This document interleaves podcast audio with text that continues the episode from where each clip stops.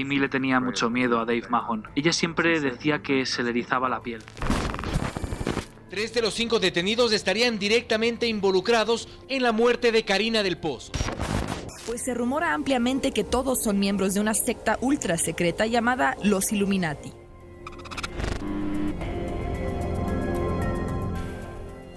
Misterio a la carta.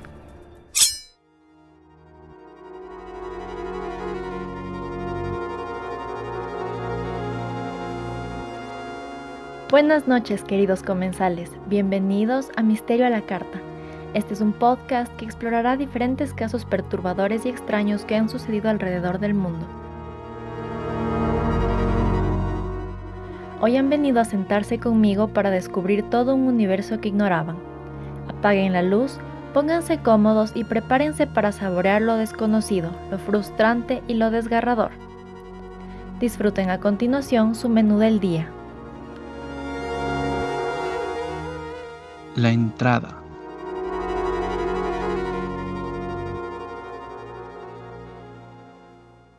Hola amiguitos, de vuelto una vez más. Mi nombre es Camila Pérez y aquí en Misterio a la Carta les hablaré de muchas historias extrañas, miedosas, perturbadoras y todo lo relacionado. Como ya saben, tenemos tres segmentos, la entrada, el plato principal y el postre, y en cada uno iremos descubriendo diferentes datos interesantes con respecto a un tema específico. Este día les voy a contar acerca de un show que ha causado full polémica, no precisamente por el contenido que promovía, sino por el tras cámaras, digamos, o sea, por las cosas que pasaron eh, a sus actores en la vida real y cosas por el estilo.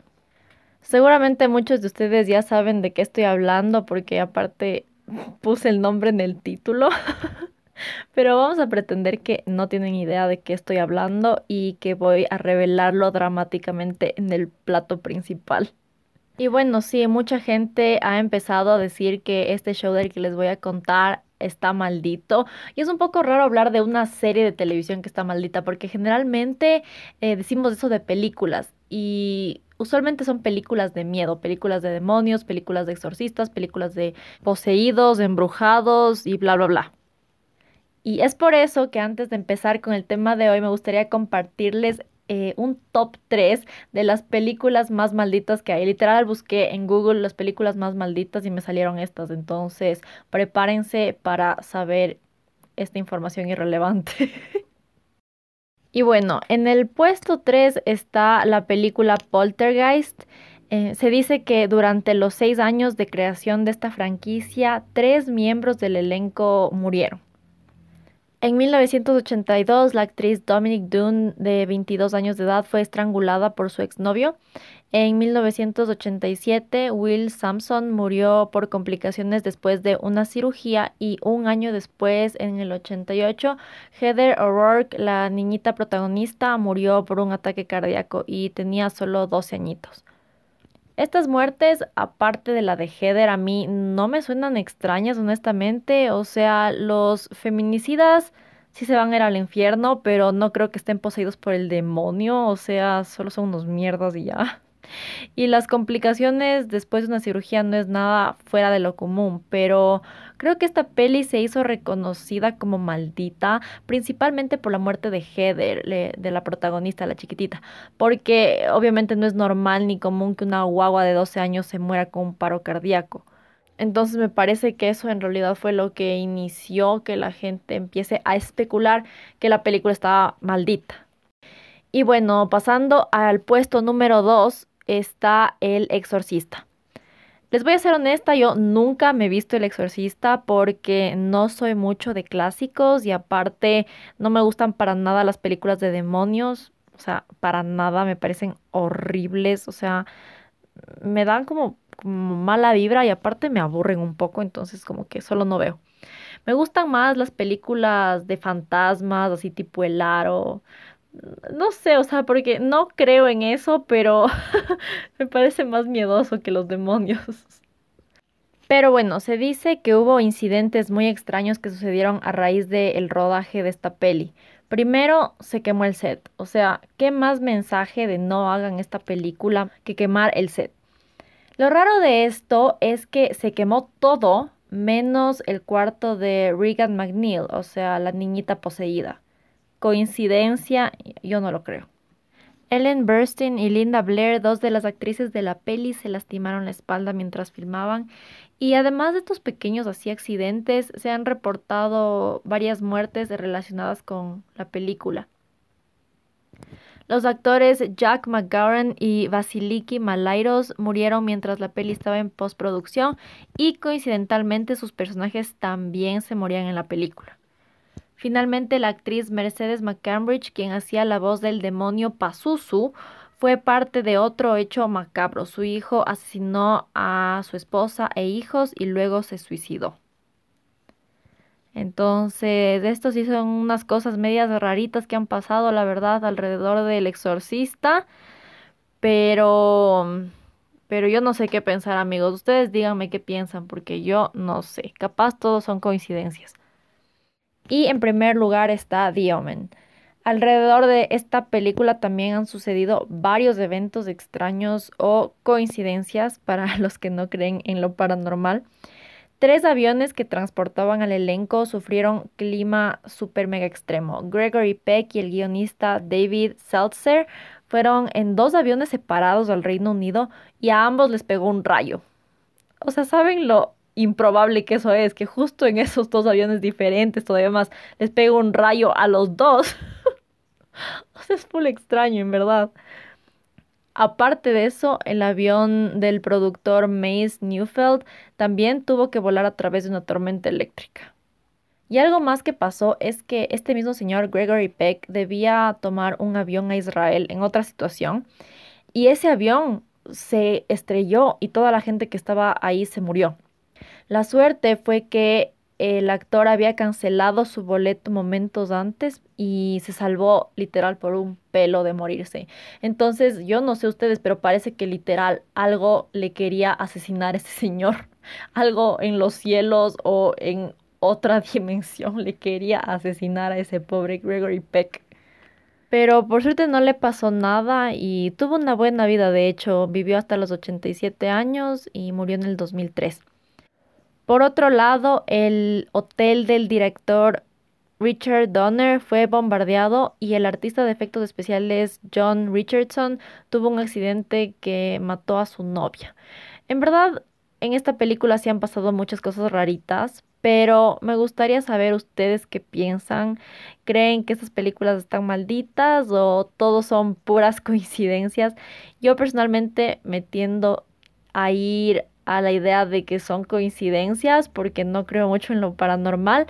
Pero ya saben que siempre me interesan sus comentarios. Así que síganos en Instagram y en Facebook. Y ahí nos pueden dejar todo lo que piensan, sus ideas, sus comentarios. Y también si es que quieren sugerir algún caso, pueden dejarlo ahí y lo cubriré en el futuro. Y ahora sí, podemos ir directo al plato principal.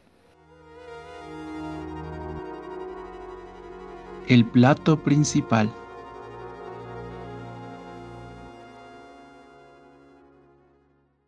Como les dije, les voy a contar la historia de una serie de televisión que fue súper popular en su momento, pero por mala suerte se vio envuelta en muchas desgracias, literal en tantas que parece un poco una broma. Hoy les voy a contar sobre todas las tragedias de Glee.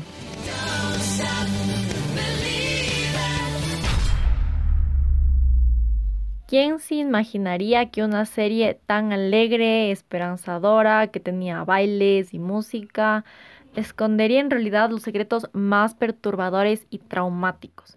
Amigos, yo era fan de Glee. Me acuerdo clarísimo la primera vez que vi, mi amiga Vicky me mostró un video de la canción Safety Dance y yo me enamoré, o sea, me pareció tan chévere eh, toda la producción de la serie, o sea, era, una cosa increíble que yo nunca había visto, entonces desde la primera vez que vi me enamoré.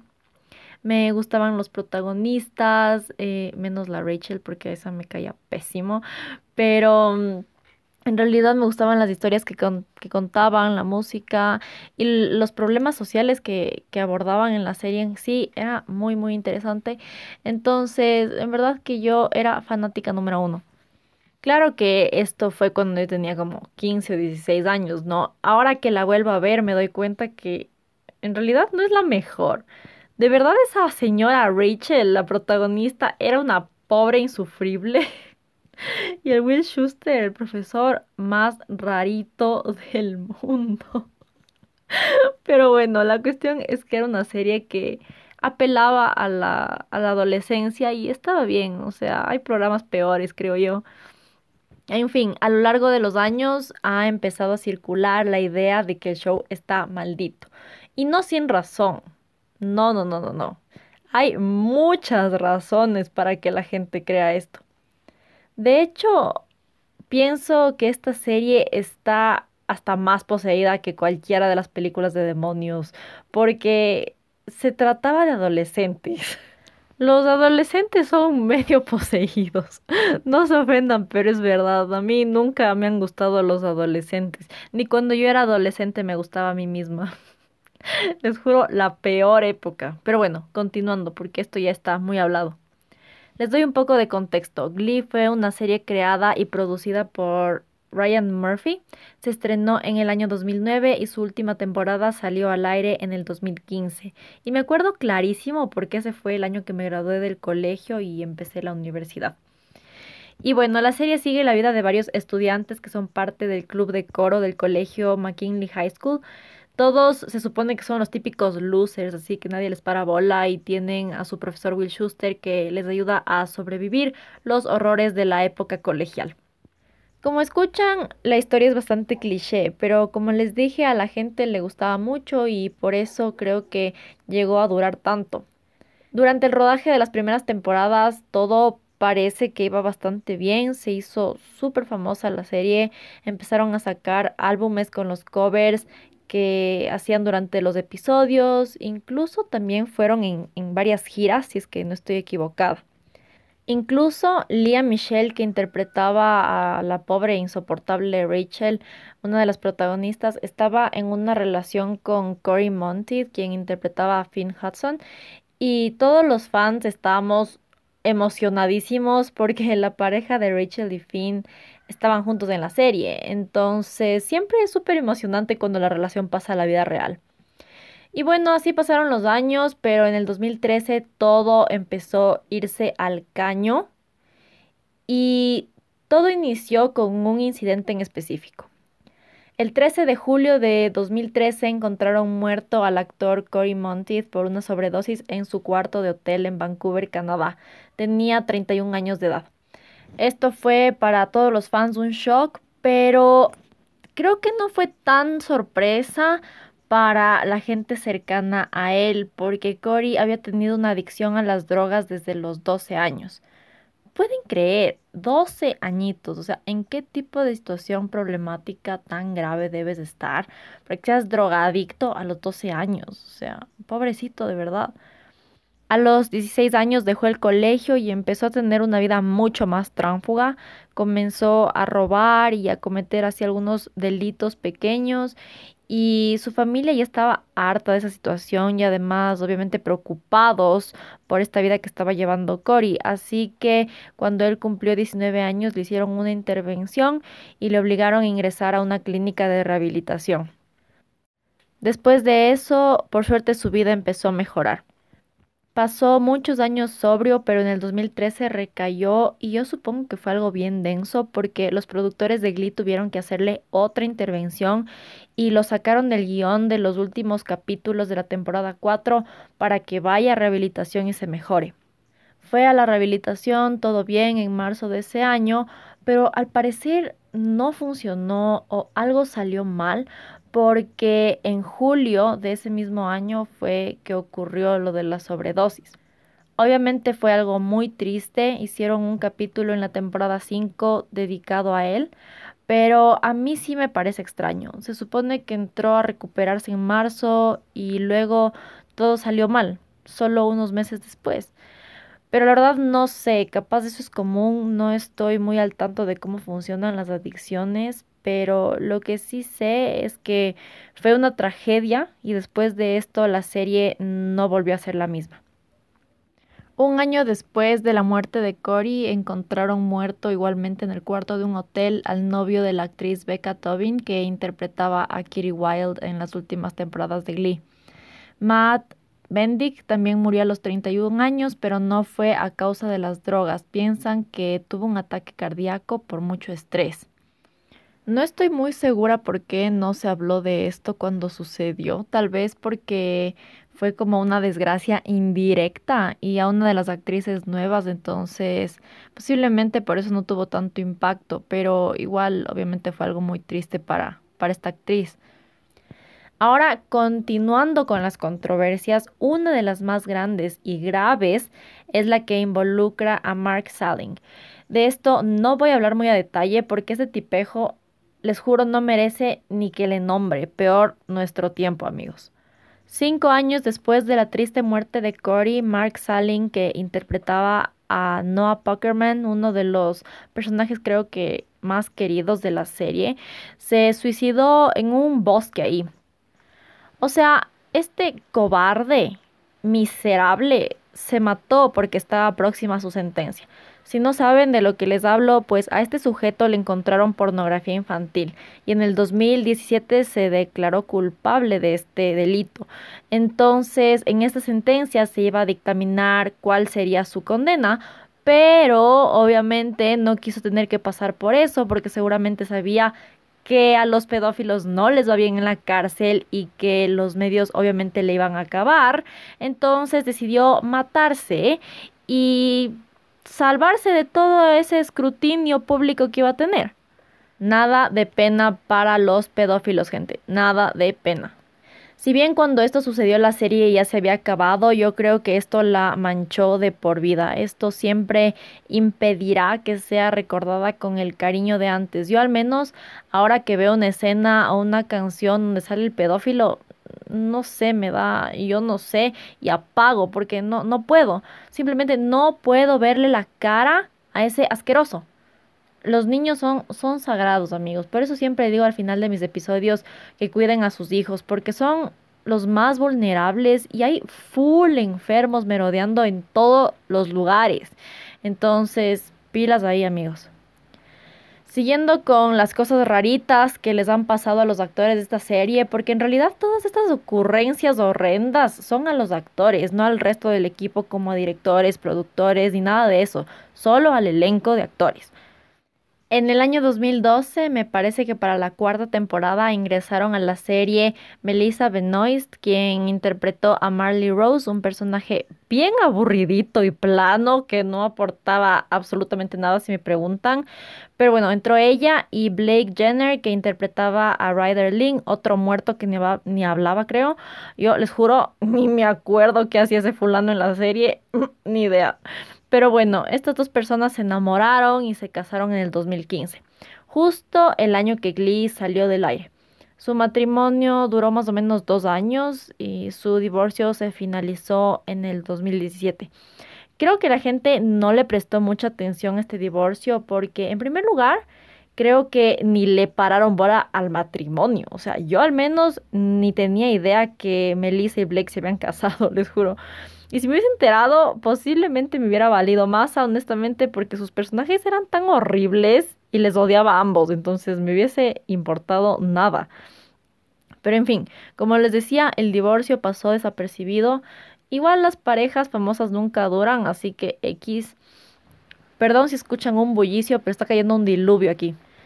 Eh, les doy un dato importante. En marzo de 2016, o sea, cuando Melissa y Blake todavía estaban casados, ella fue a una entrevista en el programa de Jimmy Fallon y tenía el ojo súper hinchado, o sea, tenía la pupila dilatada, o sea, el, el ojo un asco, así, súper feo. Evidentemente Jimmy le preguntó qué le pasó y ella contestó como que, ah, nada, el perro me hizo caer, que se rodó las gradas y se golpeó el ojo contra una maceta. Lo contó así tranquilamente, como una anécdota cualquiera, jijijaja, se reían y pasó. Tres años después, en el 2019, Melissa hizo un video en Instagram que dura 14 minutos y de hecho sigue ahí, pueden irlo a ver, y explicó que fue víctima de abuso doméstico. no mencionó el nombre de la pareja que fue abusiva, pero hizo referencia al incidente del ojo lastimado. Aparentemente la caída ocasionada por el disque perro nunca pasó y en realidad lo que ocurrió fue que su pareja de ese entonces, que por la línea de tiempo se asume que fue Blake, le lanzó un teléfono a la cara cuando estaba enojado y literal le partió la cara, amigos. O sea, eso del ojo no fue un golpecito. Ella explicó en el show de Jimmy Fallon que se le había desgarrado el iris. O sea, ¿qué? El tipejo este le lanzó un teléfono a la cara y le destrozó el ojo. Diosito mío. Y bueno, ella obviamente describe mucho de los típicos comportamientos de un machista abusador maldito en su video, entonces entiende que que pasó unos momentos muy, muy difíciles con, con ese marido del asco que le tocó. Ay, ay, ay, por suerte la pobrecita pudo salir de esa situación, pero ese degenerado no debería tener una plataforma y literal tiene 277 mil seguidores y sigue actuando. Recién incluso apareció en una serie que se llama Dilema y tiene un papel bien importante, por no decir casi protagónico.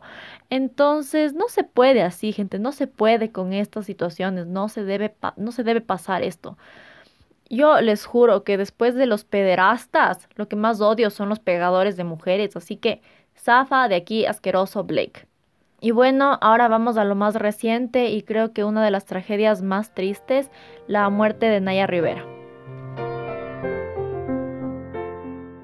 El 8 de julio de este año, Naya Rivera fue con su hijito de paseo al lago Piru en California.